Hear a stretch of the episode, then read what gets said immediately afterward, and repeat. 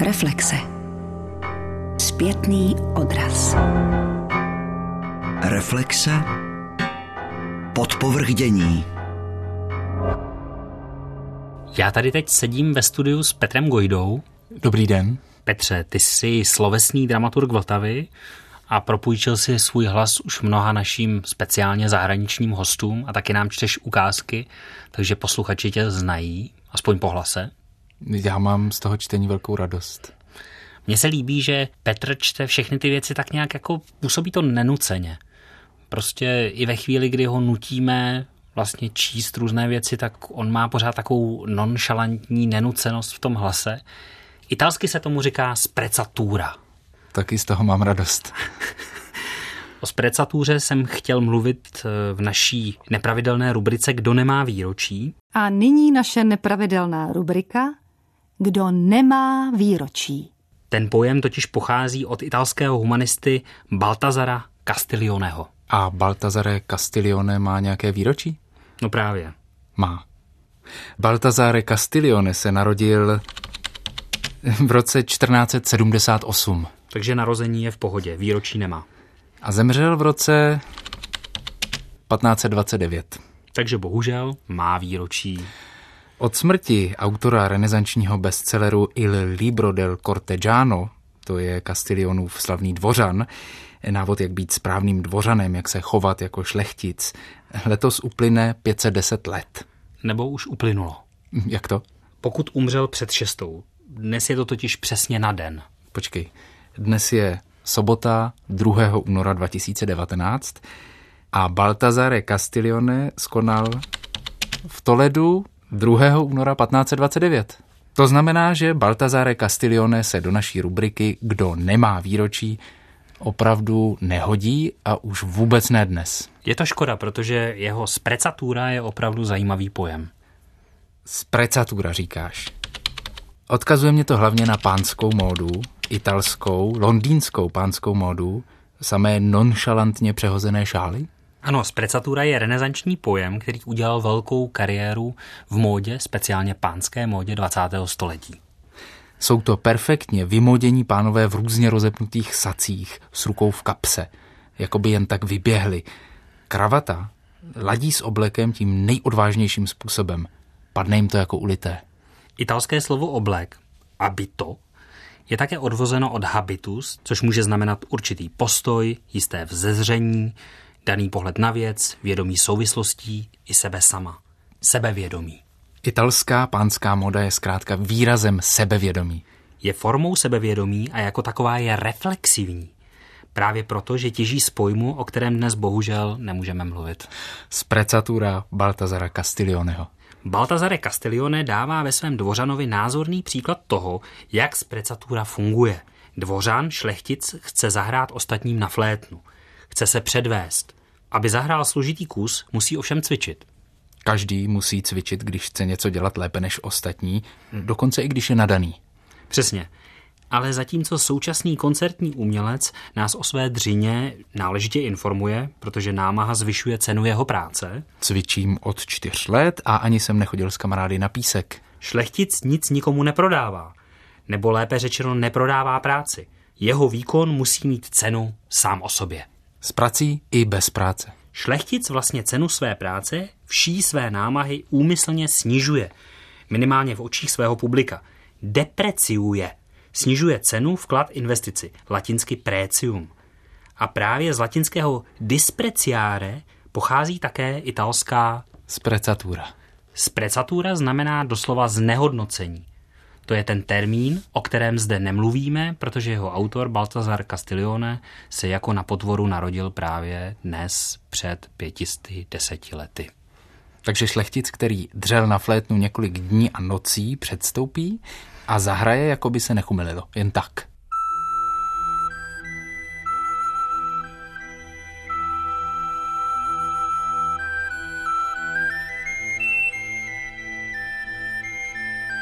Takový přístup má několik pozitivních efektů. Úžas pánů a obdiv dam. To jistě, ale jde o nezávaznost, svobodu. Výkon, který nedemonstruje námahu, nutnou ke svému vzniku, nikoho nezavazuje k potlesku. Je to čistě na posluchači, čemu zatleská, jestli se mu to líbilo. A z toho plyne další, esteticky významný efekt. Posluchač, divák dostávají větší prostor pro představivost, imaginaci. Nejsou jen strženi skvělým výkonem, který je v zásadě perfektní, ale především jeho lehkostí. Zdánlivá nedokonalost, nepřipravenost, improvizovanost výkonu jim umožňuje přemýšlet, jak by vypadala dokonalost, co by bylo možné, co všechno je možné, když tohle je jen takové náhodné zapískání na flétnu. Sprecatura je tak praktický návod, jak realizovat starou estetickou zásadu ars est celare artem. Umění je schopnost skrýt umění. Sprecatura není jen pojem pro umělce. Široké uplatnění našla v pánské modě, ale mohli bychom mluvit také obecně o významu imperfekcionismu. Dnes se tedy mluví hlavně o zhoubném perfekcionismu, snaze být vždy a ve všem dokonalý za každou cenu. Striktně za to tento imperfekcionismus je rafinovanější a ještě náročnější formou perfekcionismu. Musíte být perfektně neperfektní. Podobně je to s autenticitou. O významu nedokonalosti zajímavě mluví filozofka Yuriko Saiko. Využívá k tomu příklady japonských zahrad, kde si každý kámen říká o svůj prostor. A upozorňuje tak na to, že právě nedokonalost, nenucenost, nonšalance nechává prostor pro fantazii nonšalance japonského zahradního kamene. Škoda, že jsme o tom dnes nemohli mluvit. Precatura je opravdu zajímavý pojem pro dnešní den. Nevadí, letošek věnujeme na Vltavě modernímu umění, tak snad se nám někam hodí i sprecatura, když je to umění skrývat umění. Mluvíš jako dramaturg. Jsem dramaturg. Tak díky, dramaturgu. Hezký den.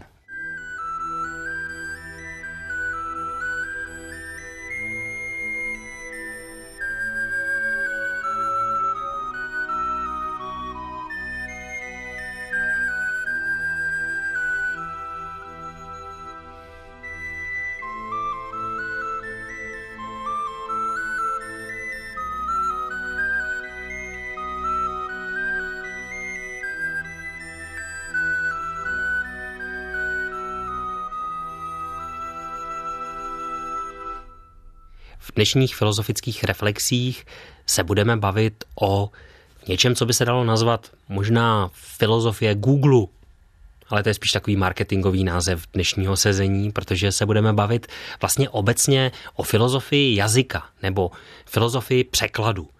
Nebo prostě o tom, jaké různé názory můžeme mít na jazyk, speciálně v tom anglosaském světě.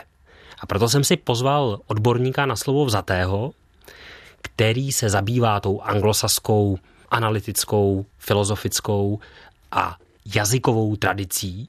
Víta Gvožďaka, vítám vás. Dobrý den, děkuji za pozvání. Víte, já už jsem vás trošku jakoby představil, ale možná byste mohli ještě přesněji říct, jak jste se vůbec dostal k tomu, že se díváte na ten svět tím analytickým způsobem, nebo analytický, to je trošku možná zavádějící, jak je to třeba vysvětlit? Ta pozice analytické filozofie, velmi obecně řečeno, má, řekněme, mnohem blíže k vědeckému přístupu k výkladu nejrůznějších jevů. V tomhle ohledu, byť bychom určitě nechtěli stavět nějaké velké zdi, se liší od té kontinentální tradice, kontinentální filozofie. A jak už název naznačuje, tak analytická filozofie v nějakém smyslu nebo ohledu analyzuje, rozkládá problém na jednotky a ta její metoda a ten její postup je vlastně částečkový, to znamená analytický. Tenhle přístup aspoň mě byl trochu bližší než veliké spekulace o povaze bytí a povaze světa. To znamená velmi stručně to je asi ta cesta, ten pohled, který mě vedl k tomu, kde jsem nyní. My tady máme teď jeden problém. Ten problém je úplně globální, přestože je takhle částečný a dá se takhle částečně řešit. Různost jazyků je totiž problém. Každodenní problém. Prostě chcete na někoho promluvit a zjistíte, že on mluví jiným jazykem, to znamená, že se domluvit nemůžeme. A překlad je vlastně řešení toho problému nakonec ale ta řešení jsou různá. Jaká? ta otázka vlastně může znít, jakým způsobem my jednotky jazyka A překládáme do jazyka B, to znamená hledáme nějaké substituční pravidlo, které vymění prvek z jazyka A za prvek z jazyka B tak, aby byl v nějakém smyslu adekvátní. A teď, jak vás samozřejmě napadá, tak ta hlavní otázka, nebo ty dvě hlavní otázky lze potom odvodit z toho, jak najít tohle substituční pravidlo a co to znamená adekvátní. Dá se říct, že ta otázka byla ještě před časem taková otázka v mnoha ohledech akademická, nebo na druhou stranu velmi praktická. Měli jsme prostě profesionální překladatele, kteří zdatně překládali tu velmi literárně, tu naopak velmi technicky. Byla tam celá škála těch metod, jak to dělat. A na druhou stranu tady byli lingvisté, filozofové, kteří se zabývali obecně tím problémem toho jazyka. Najednou tady ale přibyl nový hráč. My bychom si možná měli produkt toho nového hráče nejdřív pustit, Tomorrow, and tomorrow, and tomorrow, creeps in this petty pace from day to day, to the last syllable of recorded time, and all our yesterdays have lighted fools the way to dusty death. Out, out. Zítra, zítra a zítra, Creeps v tomto drobném tempu ze dne na den, tá poslední slabice zaznamenaného času, a všechny naše včerejší dny nám osvítily blázny cesta k prašné smrti, venku ven, krátká svíčka. Život je ale stín, chudý hráč, ten vzpěraje a trápí hodinu na jevišti a pak už není slyšet, je to příběh řekl idiot, plný zvuku a zuřivosti, neroznačovat nic. To končilo velmi krásně tím novým slovem neroznačovat. Já myslím, že Shakespeare by se divil, nepochybně by se divil, ale ten sen že stroj dokáže to, co my, že dokáže například překládat, vůbec není nový, ne? Historie strojů a myslících strojů je bez pochyby zajímavá a fantastická, stejně jako hledání právě vhodného jazyka, případně nějakého překládacího pravidla, které má podobu jazyka ale ta historie, která je relevantní pro dnešní dobu, začíná až ve 20. století a je založena na úvahách o kybernetice a statistických vlastnostech jazyka. Takže tady jsme slyšeli to, čemu se říká statistický překlad. Tento překlad pochází z překladače Google a ten problém toho hledání ekvivalentu překladového řeší metodami statistickými. A to je nové. A to je nové, protože statistické metody, přestože statistika opět tady je s námi již nějakou dobu, tak základní problém statistických metod a jejich využití, například při překládání, spočívá v tom, že potřebujete poměrně velký výpočetní výkon na to, abyste vůbec takovýhle překlad mohli provést. Pokud uvažujeme o automatickém překladu, tak my i v rámci automatického překladu můžeme rozlišovat celou řadu přístupů. Jeden z nich, který jste zmínil, je vlastně statistický. Statistický přístup má opět celou řadu různých variant a různých odvětví. Jedna z těch variant například spočívá v korpusovém přístupu, který jednoduše řečeno vyžaduje to, abyste měli dvojici korpusů ve dvou jazycích, například v češtině a angličtině, identických textů, které předtím přeložil nějaký člověk. A to, co statistický automatický překlad vlastně dělá, je potom to, že v obou těch korpusech vyhledává nějaké vzorce, vzájemně porovnává a při tom překladu se snaží odhadnout, jakým způsobem by mohl ten adekvátní překlad toho, co vy do toho překladače zadáte, vypadat. It was reasonable for Plato to think that the ideal of, say, a horse, was more important than any individual horse we can perceive in the world. Bylo rozumné, aby si Platon myslel, že ideál koní byl důležitější než kterýkoliv jiný kůň, který můžeme vnímat svět. V roce 400 let byly druhy považovány za věčné a neměné, my teď víte že to není pravda, že koně na jiné jeskyni ve Zdělasko jsou není zaniklé a současní koně se stále vyvíjejí postupně pomalu, neexistuje tedy žádný jediný ideál věčný kůň. Jiný takový přístup k automatickému překladu může být založen na, řekněme, gramatice nebo pravidlech, kdy vy jednoduše tomu stroji nebo tomu překladači zadáte sadu nějakých gramatických pravidel, jak vypadají gramatické věty v angličtině, jakým způsobem vypadají gramatické věty v češtině, potom dva slovníky, jednoduše řečeno, a necháte ho to v nějakém ohledu vygenerovat. To znamená, hledají se substituty na, řekněme, lexikální úrovni a na úrovni podkladové struktury věd.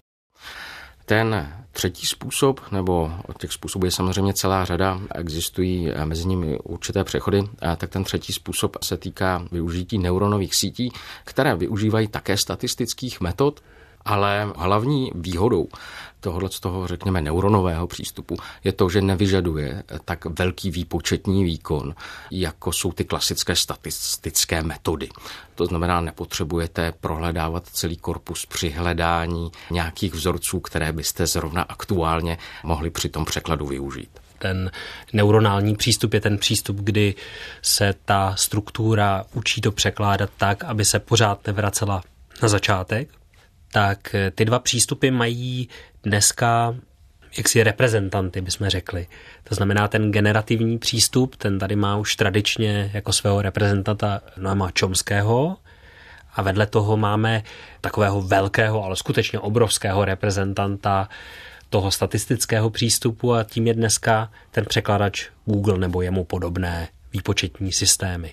I když ten je asi z části také neuronální, nebo tam už to museli nějakým způsobem nasadit. Částečně ano. Google dlouhou dobu využíval klasický statistický model a částečně kombinovaný s, řekněme, modelem konkrétních příkladů, ale aspoň pokud je mi známo, tak před zhruba dvěma lety se ten neuronový algoritmus používá i v překladači Google. Je to tak.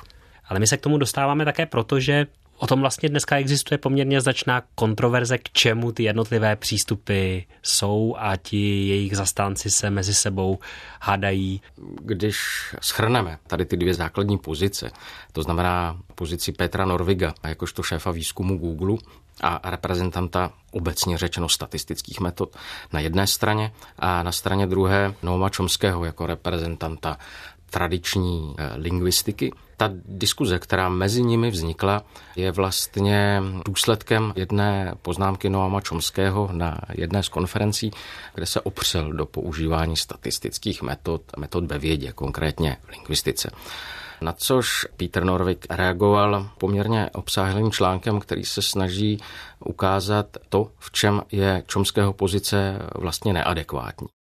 It was reasonable for Plato to think that the ideal of, say, a horse bylo rozumné, aby si Platon myslel, že ideál koní byl důležitější než kterýkoliv jiný kůň, který můžeme vnímat. Tak takhle zní Norvigův text, přeložený Norvigovým googlovským překladačem.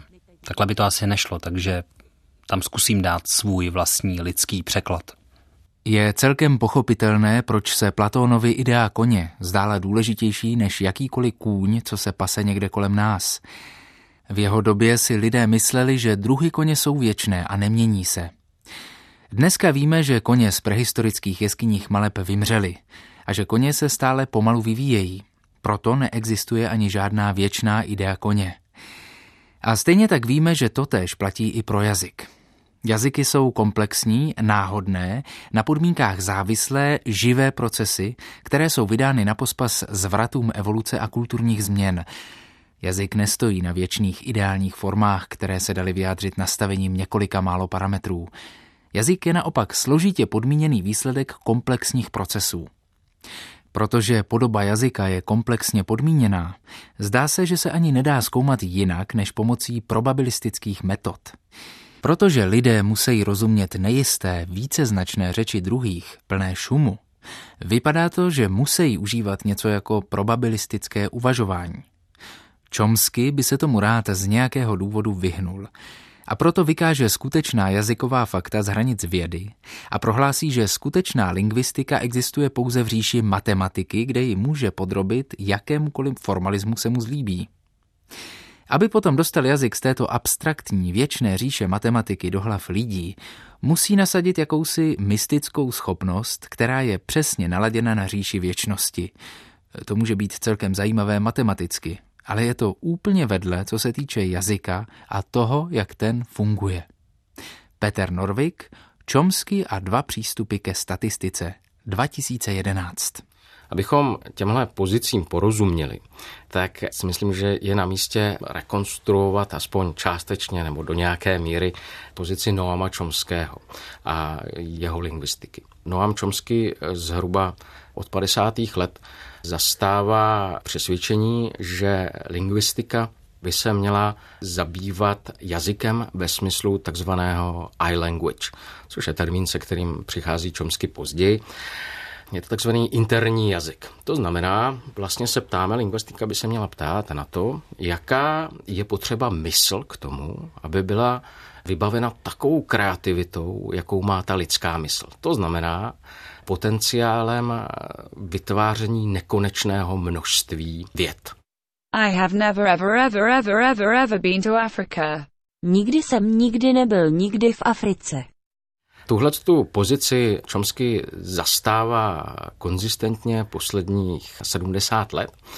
Abychom si ji ilustrovali nebo abychom vypíchli ty nejdůležitější body, tak se můžeme vrátit právě k té diskuzi s Petrem Norvigem. O čem ta diskuze je? Ona má takový obecný rámec, co je to věda a za druhé, co je to jazyk. Um, there, there is, there has been a, there's a kind of a industry in Existuje a už nějakou dobu existuje něco jako průmyslové odvětví, kde se počítačová kognitivní věda a počítačová věda snaží ukázat, že statistickou analýzou textu můžeme získat důležité poznatky o jazyce, je vysoce nepravděpodobné, že by se jim něco takového povedlo. Objevy ve vědě nevznikají tak, že byste naházeli obrovská kvanta dat do stroje a statisticky je vyhodnotili. Dokazují to dějiny vědy, že to nejde. Z toho nic nebude. Takhle se nedá nic pochopit. Nejdřív musíte mít teoretický vhled, musíte vědět, jaký experiment chcete uskutečnit, jaká data se vyplatí analyzovat a jaká odsunout stranou. Takhle věda vždycky fungovala. Dejme tomu, že se chcete zabývat třeba zákony pohybu. To byste si pak mohli vzít hromadu videonahrávek toho, co se děje venku za oknem. Podrobit je statistické analýze a zřejmě tak taky získáte celkem přesnou předpověď toho, co se bude dít v každém příštím momentu venku za oknem. Bude to zaručeně lepší předpověď, než jakou vám může poskytnout katedra fyziky. Ale tohle není věda. Je to způsob, jak dát dohromady soubory dat a případně předpovědět další data. Rozhodně to ale není porozumění tomu, co se děje. A stejně jako to nefunguje pro dění za oknem, není pravděpodobné, že by to fungovalo pro jazyk. A dosavadní zkušenost ukazuje, že to úplně selhává. Mohl bych ukázat pár příkladů. V každém případě, kde se šlo trochu do hloubky, se ukázalo, že to nefunguje. A důvod je ten, že musíte nejprve porozumět principům, které určují vnitřní fungování systému. A když se podíváte na limity těchto principů, můžete občas najít něco statisticky zajímavého, co vám pomůže v objasnění. Myslím, že tak to bude fungovat dál. Aspoň až doteď to tak fungovalo. I think that's probably the way it's going to continue, but certainly is the way it has so far. Noam Chomsky 2014 Když se podíváme na tu čomského pozici, tak věda je snaha o nějaký typ porozumění jevům, které jsou kolem nás. Porozumění přírodě a světu. Statistickým metodám vlastně Chomsky vytýká, proto se také do nich tak naváží, že oni žádné takovéhle porozumění neposkytují a ani nemohou poskytovat. Když zjistíte, že 70% české populace preferuje určitého prezidentského kandidáta, tak zjistíte nějaký fakt. To, co Chomsky kritizuje, je ale to, že tahle metoda vám nevysvětlí a ani neřekne, ani se o to nepokouší, proč. Proč zrovna takové množství lidí věří právě takovým tvrzením? Proč právě takové množství lidí preferuje toho daného kandidáta? To znamená, statistické metody podle Čomského nám říkají, co, ale nevysvětlují nám proč. Tak eh, těch 70% lidí, kteří to je poměrně velké množství v demokracii. Představme si tedy realističtějších 40%, že zvolí nějakého kandidáta, tak třeba 10% ho zvolilo proto, 20% pro něco úplně jiného a těch zbylých 10% prostě proto, že nechtějí proti kandidáta. To znamená, že ty důvody se nám jakoby zběhnou. A kdybychom si to představili eh, v jazyce, tak tam, dejme tomu, máme nějakou větu, ale ta věta může být motivována taky různými způsoby. Jsem ji mohl zvolit, stejně tak jako toho prezidenta jsem si mohl zvolit z nějakého důvodu, tak jsem si mohl zvolit tuto větu z různých důvodů. Odpověď tady na tenhle problém, který tak nastolujete, je poměrně složitý, protože vlastně ta čomského pozice v lingvistice jako vědě je zkoumat předpoklady toho, jakým způsobem my generujeme to nekonečné množství věd. Spíš než se zabývat nekonečnou katalogizací všech těch věd, které vlastně vyprodukovat můžeme, nebo těch, které jsme vyprodukovali. Čomsky dokonce k tomuhle používá takový pěkný příměr, že by to bylo jako sbírání známek. A Právě k tomuhle sbírání známek on připodobňuje ty statistické metody, které třeba Google a ostatní velcí hráči používají. To je v této chvíli skutečně obrovská filatelistická kolekce, co mají oni k dispozici, ne? Je to obrovská filatelistická kolekce, jak říkáte. A tady v téhle diskuzi mezi Čomským a Norvigem se totiž ukazuje několik takových zajímavých aspektů.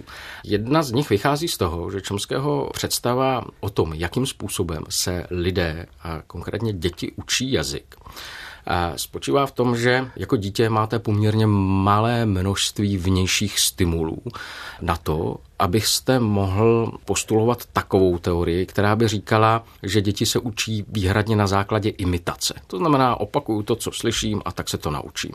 Děti jsou ale poměrně brzy schopné produkovat takové věty, které předtím nikdy neslyšeli. O Čomsky se ptá, jak je to možné? A ta odpověď je ta, že jazyk, schopnost rozumět a produkovat výpovědi musí být v nějakém smyslu vrozená. Can you say mama? Mama? Can you say mama? Dada. To znamená, tady vlastně ten nedostatečný počet těch stimulů Čomského samého stimuluje k tomu, aby podal to vysvětlení, to po kterém, to vědecké vysvětlení, které po vědě jako takové a lingvistice konkrétně vlastně chce, a říct, no, děti dokážou produkovat nové věty, které předtím nikdy neslyšeli, protože mají vrozenou schopnost jazyka. Na straně druhé, my v případě těch statistických metod se můžeme setkat s tím, že ty překladače samozřejmě takovýmhle malým množstvím stimulů rozhodně netrpí. Ty korpus těch textů jsou obrovské. To znamená, ten centrální problém nebo ta centrální otázka, na kterou se oba snaží najít odpověď, se vlastně v určitém ohledu míjí. Chomsky se snaží vysvětlit, jaké předpoklady lidé mají k tomu, aby mohli používat jazyk, aby dokázali tvořit gramatické věty. Když to ten statistický přístup, který reprezentuje Norvik, tak se vlastně vůbec o nic takového nepokouší. Jeho ambicí rozhodně není to předložit model fungování lidské mysli, která dokáže vytvářet potenciálně nekonečné množství věd. Languages are complex, random, contingent biological processes that are subject to the whims of evolution. Jazyky jsou komplexní, náhodné, podmíněné biologické procesy, které podléhají rozmary evoluce a kulturní změny, co je to jazyk, nevěčná ideální forma. To znamená, nejde pouze o to, co je věda a jaké má metody, ale také o to, co je to jazyk a co je to ten předmět zkoumání, kterým se zabýváme. Čomský minimálně z Norvigova pohledu chápe jazyk jako soubor poměrně malého množství pravidel, které dokáže vysvětlit obrovské množství jevů, obrovské množství věd, které my vyprodukujeme, respektive výpovědí. A to je z Norvigova pohledu problém. Protože pokud implementujeme nějaký soubor těchto gramatických pravidel do překladače nebo nějakého typu softwaru, tak ku podivu se nikdy nedobereme takových výsledků, jakých se dokážeme dobrat pomocí těch statistických metod. Velmi stručně řečeno, Chomsky se snaží předložit teorii podkladového systému, jakým způsobem produkujeme jazykové výpovědi, kdežto Norvik a statistické přístupy na nějaké velké teorie o tom, co je to jazyk a jakým způsobem funguje ve své komplexnosti, rezignují a vlastně se spokojují s tím, že hledají nějaké drobné funkce, které dokáží popsat nebo lépe řečeno modelovat nějaká fakta, v tomhle případě konkrétně jazyková fakta, tak, aby odpovídala té skutečnosti, případně, abychom je mohli použít k nějakým účelům. To znamená, že vlastně Norvigovi nejde vůbec o to předložit nějakou teorii, která by úplně přesně kopírovala to, jakým způsobem jazyk skutečně existuje. Vy jste už zmínil ten termín korpusu. To znamená, že tam máme dva obsáhlé soubory, které by se měly jaksi významově krýt, ten týž význam ve dvou jazycích a co dělá ten statistický překladač je, že nejdřív tyto dva korpusy jaksi srovná a najde to nejpravděpodobnější vyjádření a to tam dosadí do toho, když se tam znovu objeví ten týž řetězec. To je ale taky poměrně, by se dalo říct, filozoficky radikální, ne? To zcela jistě. Tady si myslím, že zajímavá distinkce, se kterou přišel ještě před Čomským jiný významný teoretik komunikace, a sice Claude Shannon, který vlastně rozlišuje mezi významem a informací. To, co my z hlediska Claude Shannona můžeme měřit a můžeme v nějakém ohledu vypočítávat, je informace, ale nikoli význam. My můžeme například vypočítat, s jakou pravděpodobností se některé písmena z naší abecedy objeví po té, co jsme použili nějaké jiné písmeno. To nám ale vůbec neříká nic o tom, jaký tahle sekvence znaků má význam. Pokud jde o ty statistické modely, tak bychom o nich měli uvažovat právě z tohohle z toho informačního hlediska. Jednoduše řečeno, informace je tím novější, čím méně pravděpodobná je, že nastane. Pojďme si představit potvoru, jejíž chování se dá modelovat markovovými řetězci, na kterých stojí služby Google a podobných podniků. Pro jednoduchost vezměme Markovovu potvoru, která žere jenom mrkev, salát a housku. Potvora žere striktně dělenou stravu a otázka je, co bude příští chod. Pokud zrovna žere housku, její příští chod bude buď to mrkev nebo salát, a to 50 na 50. Pokud žere mrkev, je pravděpodobné už jen jedna ku deseti, že si dá znovu zas mrkev. Housku zakousne s pravděpodobností 4 ku deseti a salát si dá v pěti z deseti případů. Pokud potvoru zrovna vidíte, jak konzumuje salát, ve čtyřech z deseti případů bude příště jíst mrkev a v šesti z deseti housku. Rozhodně si znovu už nedá salát. Stravovací návyky potvory se dají modelovat Markovovým řetězcem, protože co bude žrát příště, závisí pouze na tom, co žere právě teď a nikoli na tom, co jedla dříve. Dá se tak například určit procento většího množství případů, kdy bude žrát mrkev a podle toho objednat zásoby mrkve na zimu.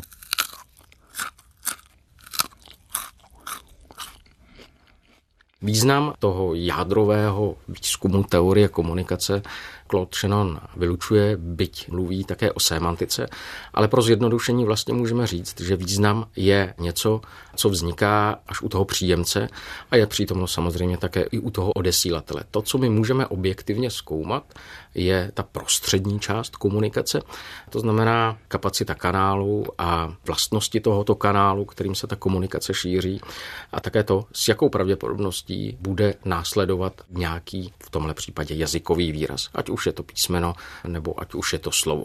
Claude Shannon taky přichází s jednou takovou zajímavou věcí a trochu to navazuje na to, co jste vlastně říkal před chvílí, a to je ta svoboda volby.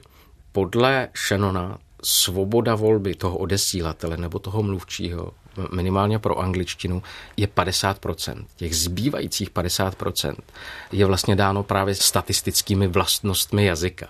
V podstatě se tady pohybujeme jednak na úrovni vlastností pravidel nebo jazyka, které jako mluvčí nemůžeme ovlivňovat.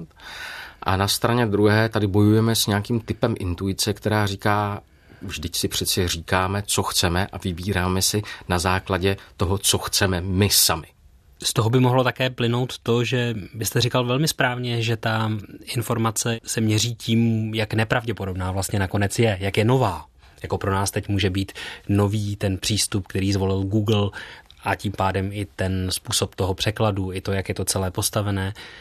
A také to může vysvětlovat, proč ten překladač není zvlášť úspěšný při překládání například básnické řeči, protože básnická řeč je velmi nepravděpodobná. Tedy v případě Shakespearea ta její pravděpodobnost se zvyšuje právě proto, že už je to ustálený text, který nepochybně má velké množství překladů a tím pádem bychom mohli očekávat, že ten Google překladač má už statisticky poměrně dost materiálu k využití. Zdá se, že ho ale neumí úplně tak dobře využít právě proto, že ta básnická řeč je přece jenom neobvyklá. Navíc je to jazyk velmi starý už v této chvíli. Zatímco ty nejběžnější věty, dobrý den, nashledanou, jak se máte, dneska jsem nemocný, ten Google překladač zvládá vlastně úplně jedna báseň, ne?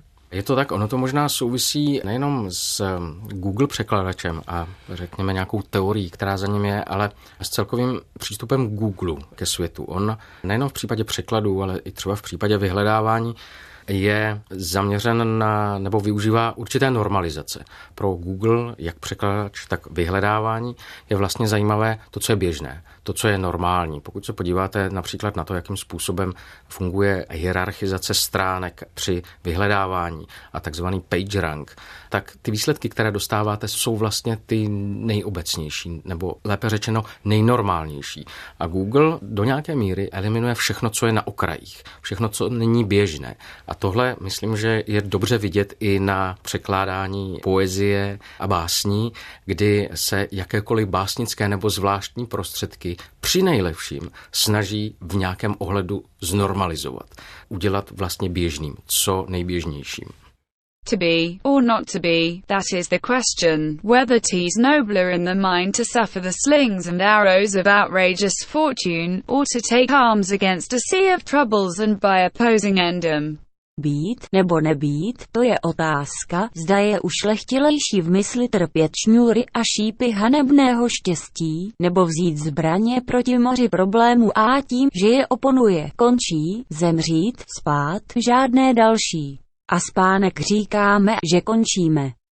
My se vlastně o tom jazyce bavíme, bavíme se také o významu, který jazyk má tady s Vítem Gvožďakem právě proto, že jazyk nejenom v anglosaské filozofii, ale obecně má ten kredit, že formuje náš pohled na svět, že je to něco velmi významného a v té analytické tradici tomu tak nepochybně je, ne? To zcela určitě. 20. století ve filozofii jazyka při určitém zjednodušení bychom mohli říct, že dochází k významnému obratu v souvislosti s analytickou filozofií a později pragmatikou.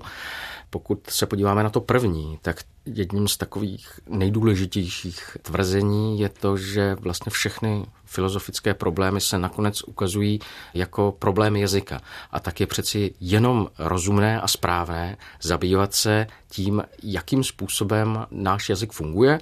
Řekněme, v té tradiční analytické filozofii se ukáže, že pro minimálně vědecké účely nepříliš dobrým způsobem a musíme hledat nějaké jiné výrazové prostředky.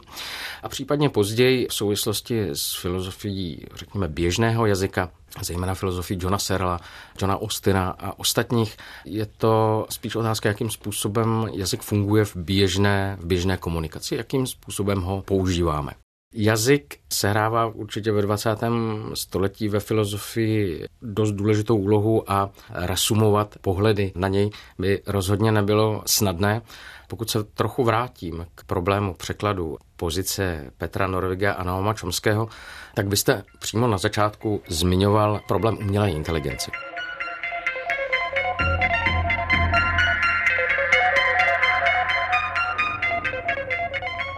Petr Norvik je autorem společně se Stuartem Russellem poměrně monumentální knihy, která se jmenuje Umělá inteligence, moderní přístup v překladu. Peter Norvig Stuart Russell Artificial Intelligence, A Modern Approach, Third Edition. Peter Norvig Stuart Russell Umělá inteligence, moderní přístup, třetí vydání. Hned v první kapitole ukazují takovou, řekl bych, poměrně zajímavou tabulku nebo takový zajímavý přístup k tomu, co to vlastně umělá inteligence je. Ukazuje se totiž, že pod tímhle termínem můžeme myslet celou řadu různých věcí, které nemusí být úplně tak homogenní. Ta tabulka, já ji teď zkusím verbálně popsat, byť je samozřejmě lepší, když se na ní člověk dívá přímo. Ona Možná vlastně... dáme tu tabulku potom na naše stránky. Její konstrukce je jednoduchá. Ona se skládá ze dvou takových os a na každé té ose jsou dva takové termíny. Jedno je myšlení a jednání, jako nějaký protiklad, a druhé je lidské a racionální. Což znamená, že nám z těchto těch opozic vznikají čtyři takové oblasti, kudy se podle Norviga může vlastně snahy umělé inteligence o její dosažení ubírat. Ta první oblast, tak podle Norviga můžeme říkat lidské jednání nebo jednat jako člověk. Co v téhle oblasti máme k dispozici? Známý Turingův test. Jednat lidsky, co se týče jazyka, to znamená jednoduše to, že software, se kterým já komunikuju, nedokážu rozpoznat od běžného člověka. Podle Norviga taky umělá inteligence, která by splňovala nároky kladené na umělou inteligenci právě v této oblasti, má potom několik takových dalších požadavků na fungování. Kromě toho Turingova testu to vlastně znamená mít určitou paměť, to znamená uchovávat informace a zkušenosti a případně se učit také novým věcem. V závislosti na tom, jakým způsobem byste chápal šíři toho Turingova testu, tak také musí mít takový stroj, software nebo robot, také schopnost percepce a případně manipulace s objekty. To znamená, to je ta oblast, kdy se snažíme chápat umělou inteligenci jako nějakou simulaci lidského jednání.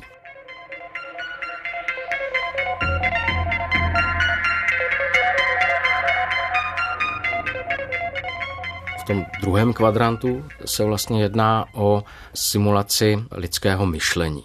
Tahle oblast se minimálně podle Norviga dá vlastně schrnout pod termín kognitivní věda. Ty základní nástroje a metody, které v téhle oblasti máme, je vlastně nějaká teorie mysli nebo filozofie mysli a řekněme nějaká teorie vědomí. A jakmile budeme vědět, jakým způsobem funguje lidské myšlení, tak pomocí nejrůznějších dalších vědeckých metod případně nevědeckých, jako je třeba introspekce, můžeme takovou inteligenci vytvářet.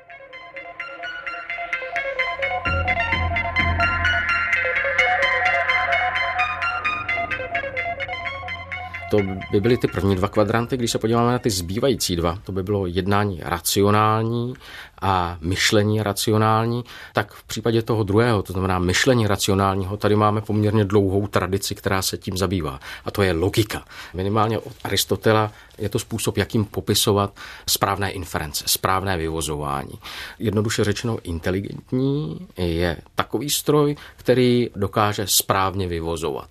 A jakmile takový stroj sestavíme, tak můžeme říkat, ano, sestavili jsme vlastně inteligentní stroj. A ten už máme, ne? Do nějaké míry ano, no, už od 60. let zhruba. Říkáme mu počítač. Říkáme mu počítač.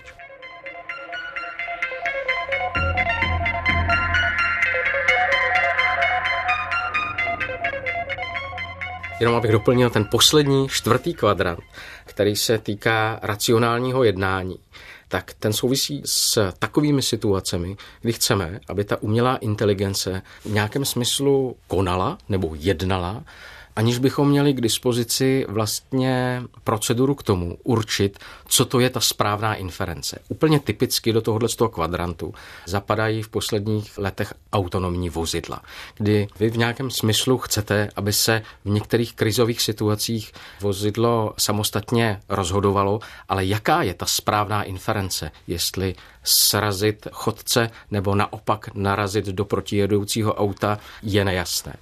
To znamená, ten celkový... Ale to může být třeba i diagnostický stroj. Mohou mít takového superlékaře, který se rozhodne správně na základě celé řady údajů, možná i lépe než běžný doktor. A také chci, aby to bylo správně, ale už do toho nevidíme dávno. Určitě. To znamená, pokud jde o Google, statistické metody a umělou inteligenci, tak i tady je vlastně poměrně široké pole kritérií a metod, jakým způsobem k ní můžeme přistupovat a co po ní můžeme chtít.